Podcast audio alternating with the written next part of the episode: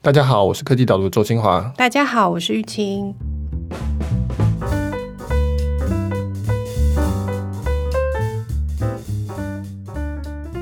大家新年快乐！祝对，祝大家新年快乐，年牛年顺利。不容易的一年，希望今年好一点。大家都这么希望啊。对，那玉清，你过年期间台北空城，你有没有出去逛逛街？我过年是回台南啦，过年是没有逛，但是我。去年一年其实逛蛮多街的耶，因为疫情的关系，然后就变成要在网络上逛。如果网络逛街算是的话，我觉得还蛮长的。我觉得现在大家应该是每天都在逛街吧，就是在逛网络上逛那个 Momo 啊、PC Home 啊。对，因为所有就是不是只是逛街买衣服而已，就是逛街买生鲜食品、逛街买家里用品都算的话，真的是很长。对，所以我们今天的讨论题目就是，应该说这一切的烂商就是亚马逊。现在回家常常会。踢踢门口的箱子，说这是什么电商购物？这个实在太方便了，就是按一按东西，然后有时候当天下午就送到你家门口，这是一个非常每次拿到这个包裹，我都还是觉得是一个很愉快的事情。我有发现，因为公司也蛮常收到你的包裹的。对，那那这个愉快的心情其实是很奇妙的事情，就是说大家都真的是习以为常。可你如果真的仔细想想看，这件事情是非常的不可思议的。你就是这样按一按，那个东西就出现了，而且就是你按什么，它就出现什么。你不觉得这个很神奇吗？但可能是我年纪大了，就觉得这个非常的神奇。而且就是原来你觉得不会在网络上买的东西，你现在在网络上买都越来越合理。就我刚刚提的，比如说生鲜类的眼镜，就是以前觉得一定要到店里面去量的，都是有可能在网络上直接买购买。然后大家也越来越觉得这么做是合理的。对，而且其实你仔细想想看，亚马逊。创立二十七年前，一九九四年到现在就是二十七年而已，就已经变化这么多了。像我们两个，你可以说是我们是有看到啊，亚马逊从创立跟书店对战，一开始卖书嘛，跟 Barnes and Noble 什么的在打。然后我大概二零零一年去美国，然后那个时候就变得是一个很流行的是还有 Zappos，后来他就买了 Zappos 那个鞋。那个时候大家都还在摸索这些事情，就觉得诶好像很方便什么时候，然后但是你要等个几天才会来。到了今天，就变成是一个每条大街小巷每个人都在做的事情，然后都觉得非常的习惯了，就是说，哦，我买个早餐也可以，买个生鲜也可以，买家电那些以前都不会觉得会在线上买的东西，就觉得说，啊，你一定要试过衣服啊，你一定要电器要现场看啊，对不对？车子也是啊。对，现在 Tesla 基本上就是线上订就可以了。那所以其实也不过是在这个在台湾，可能是在十几年、二十年之内的事情发生了，就完全的。改观了，我们至少是对我们跟网络之间的关系是完全不一样的。那所以这个其实当然都要感谢 Jeff Bezos 贝佐斯，他创立了亚马逊，然后把这整个事情做得非常非常的成功，到现在还是亚马逊仍然是全球电商大家学习的对象。就我听过詹宏志詹先生就跟我提过，就是说他一直会在观察亚马逊在做什么，因为这个都是先进嘛，就产业的先进。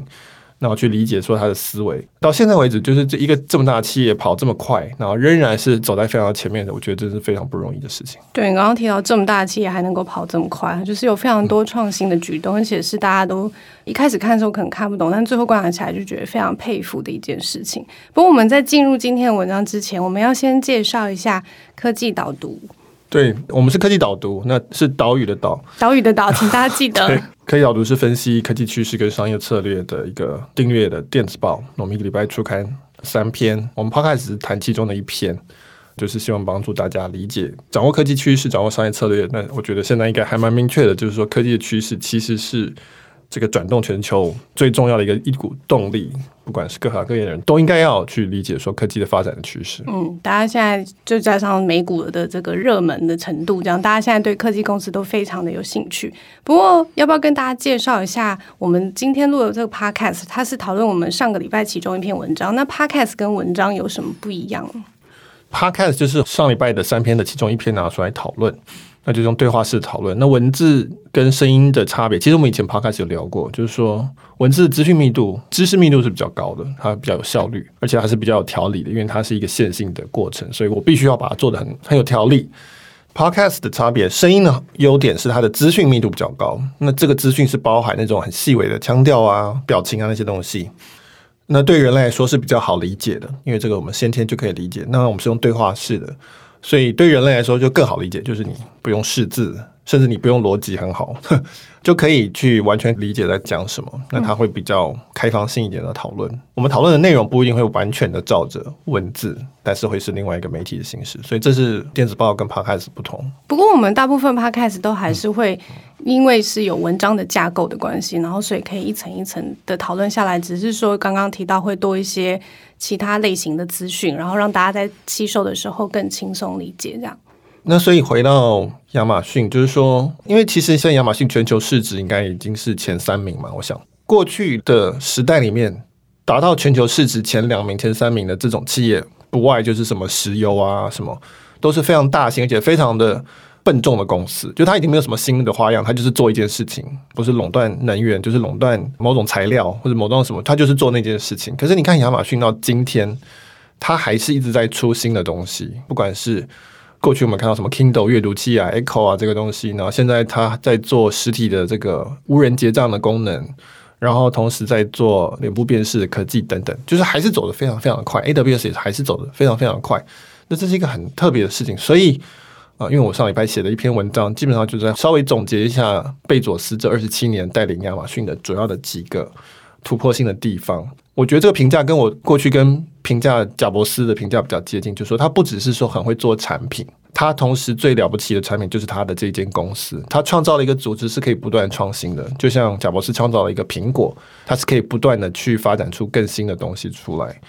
这个其实是超越一般等级的 CEO 跟一般等级的 CEO 的一个差别，就是一般等级的 CEO 他自己本身就是整间公司的瓶颈嘛，哈，这个 CEO 很强，公司就很强。那只有在这个之上的 CEO，他是可以说啊，我走了之后，这个公司还可以继续的往前越走越快。那表示他设定好了一个很强大的基础，不管是文化，不管是组织。那我觉得贝佐斯是在这个方面是很明显的是建立的非常成功的。嗯，如果你真的仔细去搜寻一下科技导读上面的那个亚马逊相关的文章，我搜了一下，我发现非常多诶，就是这么大的一间公司，然后它有各式各样的东西。对，我其实很有兴趣，虽然亚马逊从来都没有在台湾真的落地服务过。对，这是你分析亚马逊的时候一直在思考的点，对不对？就是大家其实使用的几率很小，然后也不晓得接不接近，但是它真的是太值得来讨论的一间公司。对，它有很多，我觉得是很多创新的地方。嗯，今天刚好就是一个很好的机会，借着他宣布他要交棒 CEO 这个职位，然后我们来回顾一下贝佐斯在这二十七年间做的几个重要的决定。哈，那就先从他最一开始决定要卖书这件事情。对，所以他原本是在华尔街做一个这种量化的对冲基金。那我觉得卖书这件事情，第一个我们创业第一步都是要先找到一个滩头宝嘛，就是你要建立你自己的一个基本的基础去扩大。这个选择当然就是一个很关键的选择。那贝佐斯就这个时候就已经发挥他非常善于分析的能力，说他觉得说我这个时候应该要卖书。其实当年卖书跟现在卖书差不多，都不是一个非常红的或者非常潮的一个。创业生意是什么很性感的？对，大概不是很多投资人会非常有兴趣的。说实话，那但是我觉得这个就显示说他的分析能力，就是说他看到网络成长这么快，他想要做，他发现说书有个特别的一个突破点，就是因为书很多，但是实体书店没办法放那么多，那所以网络书店就有一个很明显的优势，那这个优势就足以让他站稳脚跟。那这个是很重要的一个选择，就是说。你不能把实体商店卖的东西搬到网络上来卖，这个不是一个正确的创业方法。你应该要找到一个网络有突破性的地方来去做。那所以虽然听起来不性感，但是有效。我还依稀记得，就是那个时候网络创业氛围很浓厚嘛，大家都在做各式各样的东西。然后突然跑出来一个说我要来卖书的，就是大家没有特别的注意他，但是也马上就记得这件事情了，因为卖书就是他。他的确有一个很明鲜明的价值在那边，那就做起来了。所以我觉得这是一个贯穿他整个创业作为企业家生涯的一个特色，就是说他非常的深思熟虑，非常的懂得去分析。我常常拿来跟贾博士对照，因为觉得他们两个有很大不同。就贾博士是非常热情、非常的理想性驱动的，就是他就是爱这个东西，他就是要认为世界上应该要这样、这样、这样，所以我才要做。就是他已经先看到一个未来了，然后就觉得未来应该要长这样。对，那未来在呼唤他。对对对对，对他就是。超越我们大家看到的未来，这样子。那贝佐斯是一个非常清楚分析现状，从里面找出他觉得什么是差异化，什么是有优势，我要怎么做的一个人。那所以这个切入方法就非常的不一样。对，我记得以前在讨论他决定卖书的时候，那时候比较多的是从一种成本方面的角度去考量，就说哦，书因为不会坏啊，它可以库存啊，然后它 size 就那几种而已，所以运送起来包裹什么运费计算上面就比较简易，而且比较容易有标准化的做法去送的。那但是你今天提到这，就是它是基本上是从网络这个产业来思考为什么要来卖书。没有任何一家书店可以塞得下这么多书，可是书的数量是非常非常多，而且只会一直增加，一直增加。放到网络上来卖，变成是一个最大的书店，就是非常合理的一个选项。我觉得从他的这个选择里面就发现到，就各方各面，然后它都变成是一个很合理的事情，只是当时大家都没有看到。对，其实他以前有讲过，就是说书是一个，就像你讲，是一个标准化商品，所以我不用再跟你讲说这个书的价值。是怎么样？怎么样？是吧？你反正只要看价格就知道，因为你看到我说卖这一本书，比如说叫《飞轮效应》好了，你就知道它就是大概长那个样子，它会那个样子，然后大概会有什么样的感觉，你大概都知道了。就买的人在看的照片，他就可以知道说为什么我要买这个东西。对对对，那所以剩下只是通路的不同，那选择性的不同，那网络在这一方面有它的特点。同样的，我们在对照贾博士，贾博士要做的东西就是你没有想过的，就是他要跟你解释很多遍，你最后才会理解说，哦，你要做的是这样子。那所以这就是我真的是完全不同的创业家类型。那贝佐斯的话就是一种非常的明确的可以抓到重点是这几项，然后呢，用这个东西来商品来卖，会有一个很好的效果。所以虽然说这个创业不是很性感创业，但是他很快的、很顺利的就有一席之地啊。嗯。所以那个大概我觉得是每个创业家很重要的一点，当然就是第一步要做到一个一定的成果，然后再从那个地方去发展。再接下来我们讨论就是他非常有名的这个飞轮效应，因为他在第一个脚步站稳以后，接下来就想说要怎么样提供这个顾客更好的体验，他最高的标准就是要极致的提供顾客体验嘛。这个飞轮效应是他非常有名的一个策略。因为我最近也看那本书，就是《飞轮效应》，就是 Jim Collins 这个作者，在过去二十年来非常重要的企管作者，写过，比如说从 A 到 A 加、基业长青。最近一本比较小的书叫做《飞轮效应》。那反正他有提到说，他其实是他当初在二零零一年的时候去讲贝佐斯做顾问之类的，做演讲，然后就讨论到说这个飞轮这件事情。那飞轮的意思就是说，它是一个正向驱动、增强的回圈。我在文章里面有这个图，那大家应该很多人都听过这个图。亚马逊一开始的回圈就是说，我提供越多的书，就会有越多的顾客，他们觉得体验很好，那就会吸引越多人来买。越多人来买的话呢，那我就可以去买更多的书，那我就有更多的选择，那它就形成一个回圈。但这是一个比较动态的观点。以前的企业的竞争的观点比较是说我有什么优势你没有，那这是一个停滞的状态。那我当然要想办法去增加那个优势，但是。飞轮这个概念就是说，其实你增加的优势一部分是来自于你更多顾客，跟顾客关系拉进来。不然如果优势的话，都是一直在跟竞争对手。对对对对，以前就是说啊，我可以压多少成本，你可以压多少，我可以这样的。那现在这个概念就是说，哦，把更多顾客这件事情给算进来。那如果说有越多顾客可以增加我这方面的优势的话。那就很有利，为什么？因为网络的顾客可以是全世界，这是一个新的事情。所以飞轮在网络的时代变得是一个很重要的观点，就是说，如果越多顾客这件事情对你来说是可以不断的加深你的优势的话，那这是一个很有利的地方。那所以当然现在后来，特别是网络公司都要讲说我有飞轮，因为实际上是这样子没错啊，就是说你有顾客在的时候，如果那你的顾客本身可以提供你的优势。那当然是一个很强大的事情，这边因为这这就会让人家更愿意提早去赌你，因为谁能够第一个取得顾客，谁最后就赢嘛。那我就可以先补贴你，让你去烧钱去拿顾客，因为最后你就可以赢出来。这是这个后来演变成这样子的逻辑。但在那个时候，二零一一年的时候，他发现说我可以用这个飞轮的方式，那这就成为亚马逊整间公司的一个，你可以说是扩张策略的核心。那原本是说要增加越来越多的选项。对，所以它叫亚马逊嘛，因为就是讲亚马逊雨林有很多的丰富的物种。那后来变成是说转移到说我要提升我的顾客体验，就 customer experience。那产品的选项当然是其中一项，但是还包含所有其他顾客体验的部分都算。那这个其实也算是蛮先进的，因为那个时候传统的零售商就是我们现在比较熟悉的，比如说呃美国的话就是 Walmart 啊，或者说比如说台湾有好事多。或者说，就是传统的的这种百货商场这些，那它其实顾客体验是差不多的。你就是开车过去，走进去选选，可能跟售货员聊一聊，然后卖。那但是在网络上，顾客体验可以做得非常的细，因为每个人看到的顾客体验都不一样，而且那整个消费流程都是在那个网站上，所以谁可以做得很好的顾客体验，就有很明显的差异化。所以像你跟我现在。我们去逛电商的时候，有些电商平台，比如说退货很慢啊，或者是说搜寻的很差啊，比价很麻烦啊，或者说找不到这种时候，你很快慢慢慢的，你自己没有察觉到，但是慢慢你就会不想用这个平台。那但是你在传统零售的时候，你可能你家附近就是那几家，你没有得选择。那所以亚马逊后来把它的飞轮的在零售这边的重心移到了所谓的顾客体验部分。就发展了出了许多的创新。其实我过去也陆陆续续写过，我觉得他在这一方面，亚马逊在这方面的创新真的是非常非常的专业，就是领先非常多。那当然最有名的大概就是一开始那个所谓 One Click，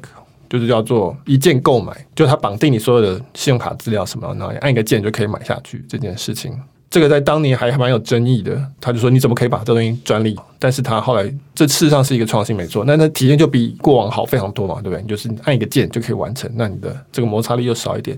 那所以亚马逊在这方面一直做的都非常的深。对，而且他就是最有名，就是他一直在建造他的这个物流。的部分，你在网络上点了以后，然后怎么样送到你家这件事情，其实背后有非常多的工作都可以去做。那他也花了非常多。你刚刚一开始提到说，哦，亚马逊它是一个科技公司，然后跟我们以往觉得市值很大的公司是提供能源服务或者什么这样的公司不太一样，没有那么的笨重。但是其实它在物流上面的投资就是非常的大手笔。它在后面我们会提到它的规模的部分，其实它也都花了很多的资源跟金钱下去，然后去建造那个服务的能力。对，其实就是一开始都包含在他所谓的顾客体验里面。顾客体验并不是说你只是买东西，感觉要有很多花花绿绿的荧幕啊，那种很漂亮的画面，不是那样子。第一个要便宜，第二个选择多，第三个快，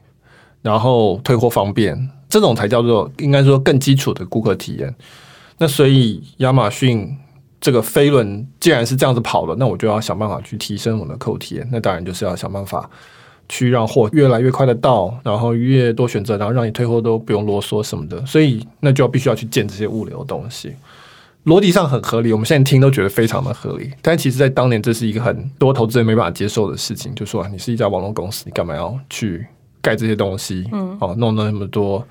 非网络的事情，那但是这是一个冷静理性判断之后的结果啊，那就去做了。甚至他去年就是做的决定，就是因为因疫情嘛，然后他们不是就是花不管是检测啊、安全啊、卫生的方面，然后都要提高大家对于在亚马逊购物上面的这个信心。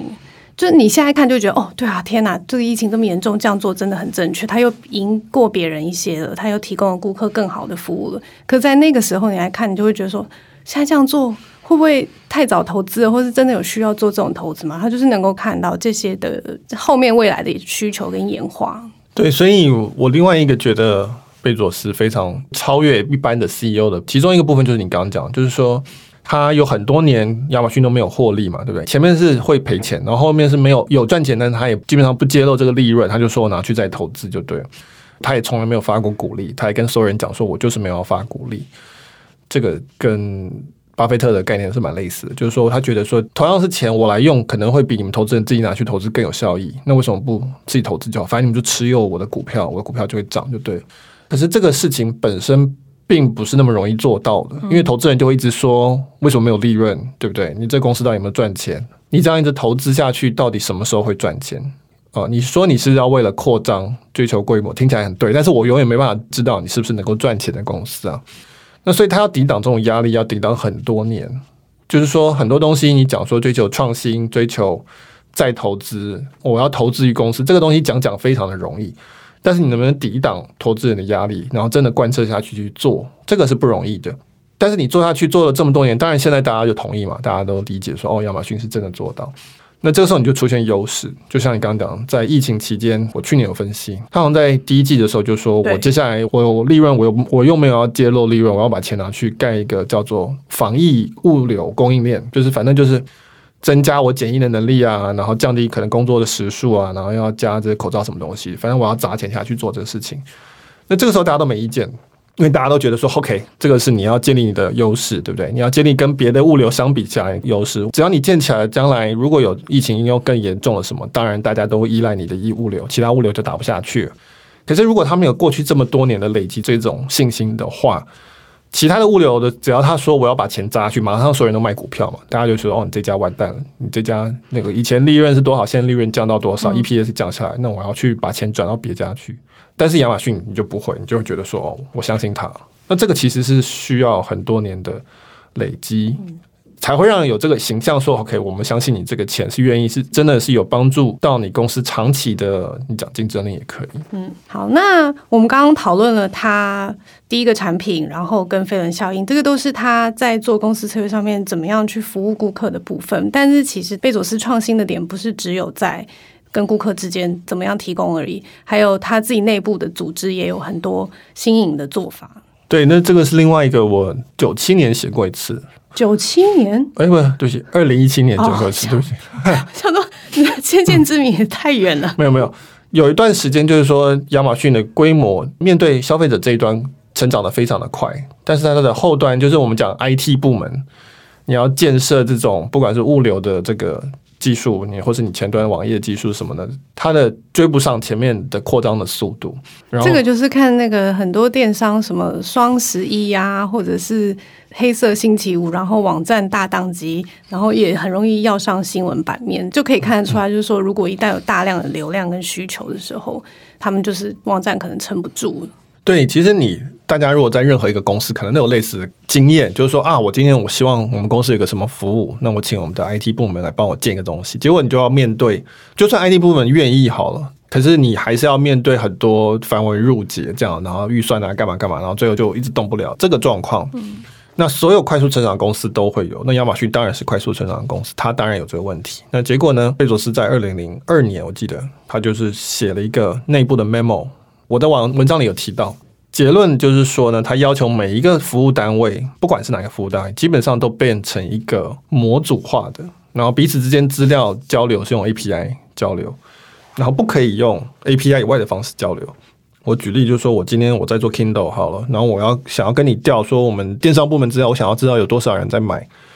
其他家的电子书阅读器，好，我们假设这个事情是合法的。我不能够打电话给你说，哎、你可不可以帮我印一份你们那个 Excel 表给我看一下？不行，他是说你一定要透过 API。如果你们两个没有 API，你要把它建起来。所以建起来之后的好处就是说，我以后就不用再打电话找你嘛，对不对？我要那个资料，我就直接有。那我要想要知道什么什么事情，我就直接可以弄出来。你这个界面建好了以后，你只要打电话跟我说，你可不可以铺什么什么资料给我就好，我不用又要再准备什么文件格式啊，然后又要再问说，哎，你需要哪些哪些，我就把它印一印，然后再传送一份档案到你的 email 里面之类的。对对对，不用谁盖章啊，干嘛的？反正我抓你的 API，我知道里面有那个资料就有，没有那资料的话，我就跟你老板讲说，你这边没有做好，因为根据贝佐斯的这个 memo，你必须要做这件事情。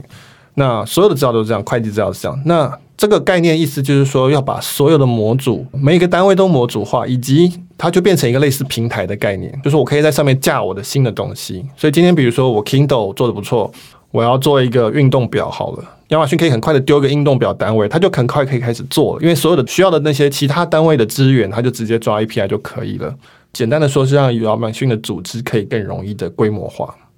所以同样的解决刚才的问题，就是说，诶，IT 部门。你们的产出也是一样平台化，那我就可以很快知道说我能够做哪些事情，去接哪些这种所谓的 API，然后提供哪些新的功能。这个是基本上是亚马逊一个组织很大的特色，就是说后来变成一个非常各个单位其实是非常独立的，每个单位可以自己做自己的事情，然后比较不需要被担心被其他单位干扰。那所以你会看到为什么亚马逊会有很多。一直会有很多新产品出来，Echo 啊，跑来跑去，那 Kindle 啊，现在还有 Fire TV、Fire Phone 啊，什么有些成功，有些失败，那没有关系，因为反正失败了，那就是把那个单位模组拿掉就好了，它不会影响到整个部门。所以这是一个呃，我就说这是一个要做到组织能够创新，你必须要有一个创新的组织。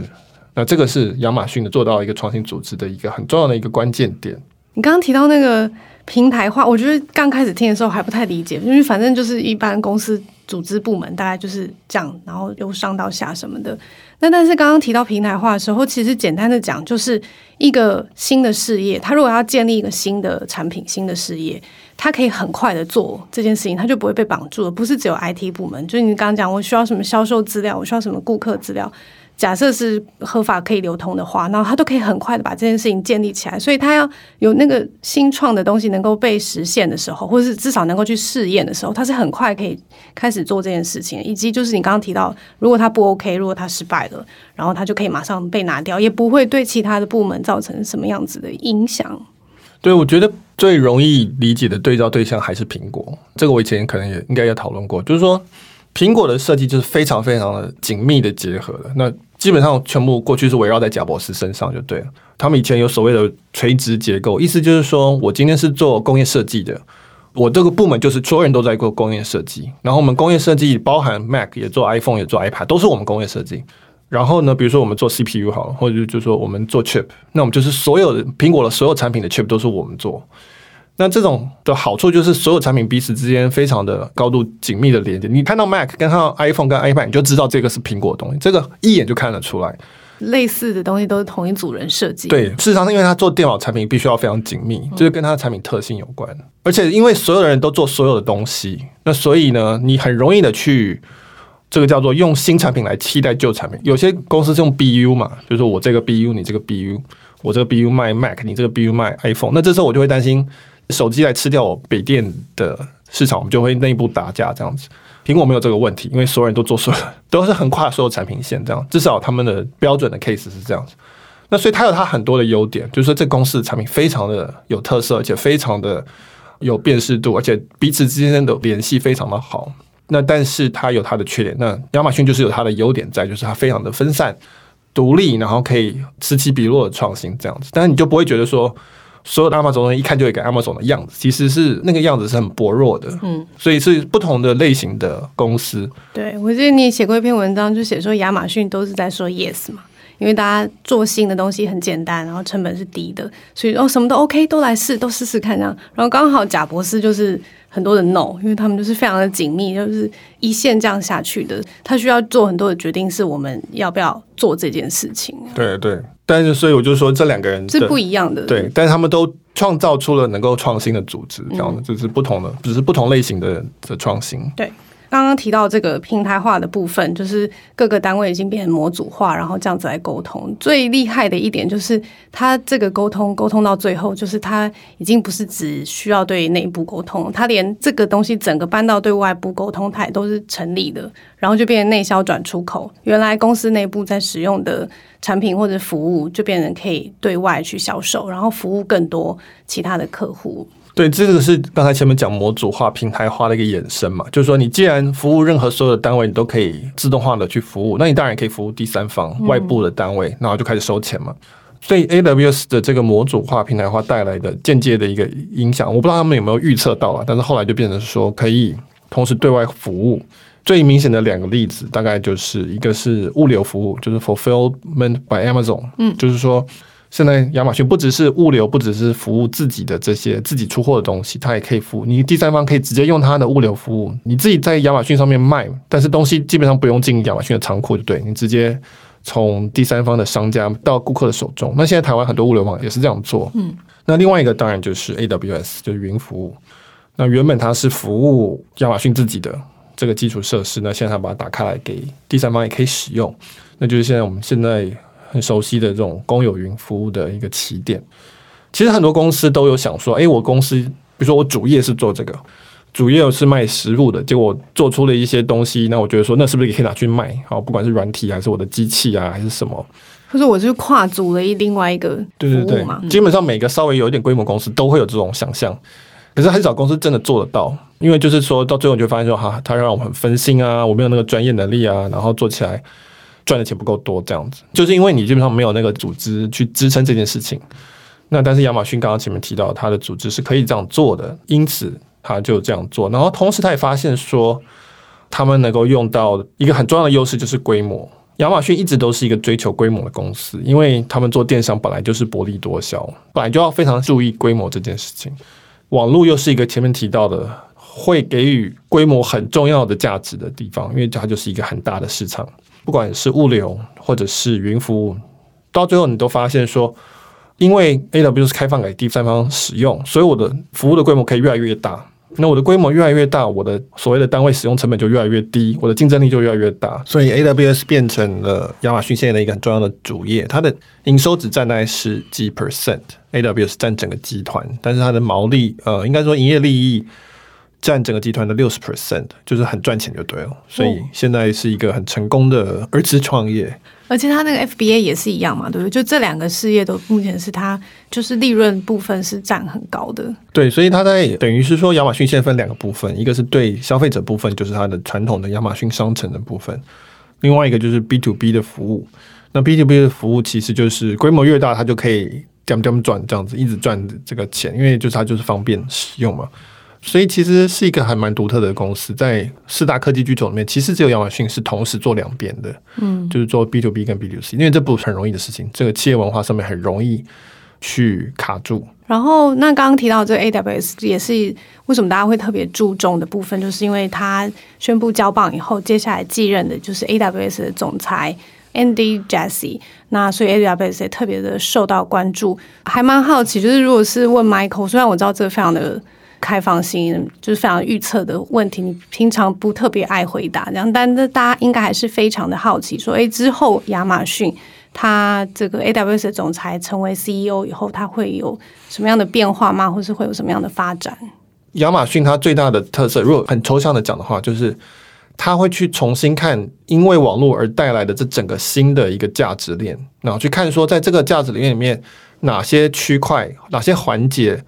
是有规模优势的，规模经济特质的，那他就去占住这个环节，然后去做规模，规模大到人家都追不上。所以网络电商也是这样子，他去发现说，我重新看一次网络电商，然后这是一个新的价值链。这个时候我发现物流仓库这个是最重要，会有规模经济的地方，那我就把这个东西占下来。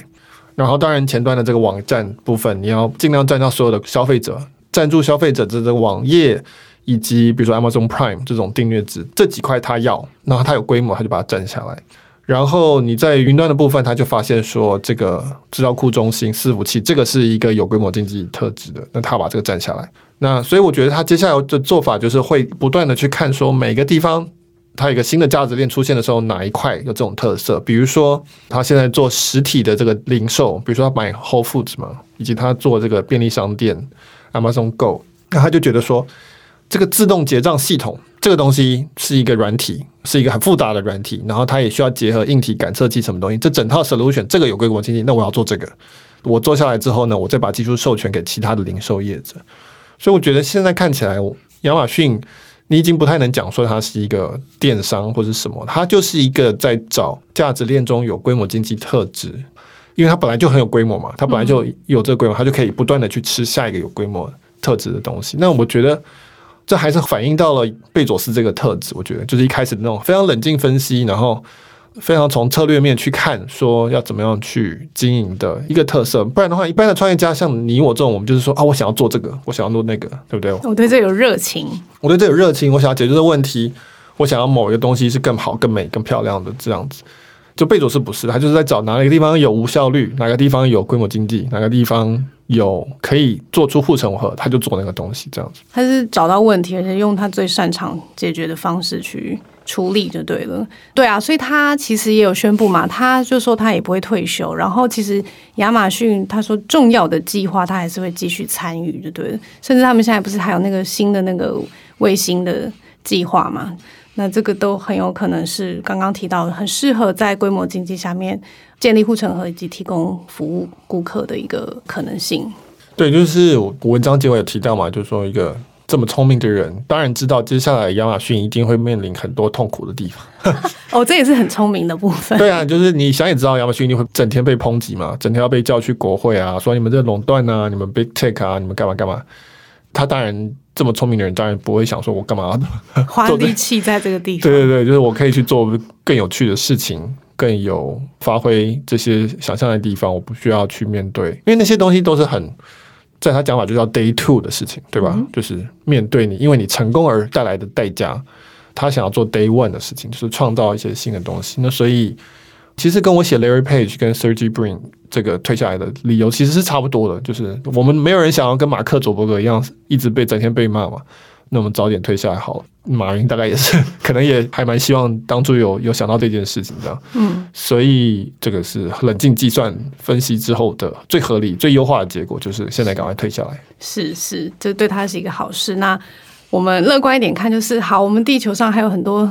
困难的问题。这样，如果他愿意这个把他的心力花在属于 day one 的问题上面，然后造福更多人类的话，对大家也是一件好事，就是。至少还会常看到这个光头，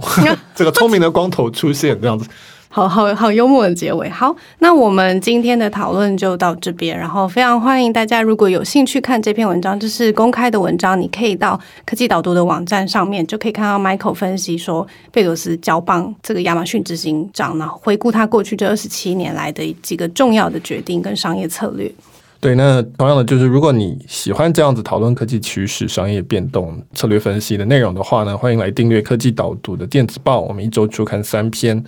这是你搜寻科技导读岛屿的岛。第一个月是一元订阅方案，所以呢，你如果试试看一元，我相信这应该不是一个很大的风险。欢迎大家来试试看。那最后，我们还有一个最近导读在进行的一个活动，叫做学生专属优惠活动。这样，这是由一个线观科技公司所赞助的，然后我们会挑选二十位适合的在学的学生，赠送他们一年份的导读观看的权限。那欢迎有兴趣的同学的话，你可以在我们的节目介绍会看到更详细的活动的方式。然后有兴趣的话，欢迎来参加。对，就是不限任何系级或者年纪的学生，在学学生，只要你看得懂了哈，有兴趣的话，有兴趣的话，那就可以去填写一下。那么感谢星光科技的支持，让我们能够做这样的事情。好，谢谢。那我们今天到这边，下周见，拜拜，拜拜。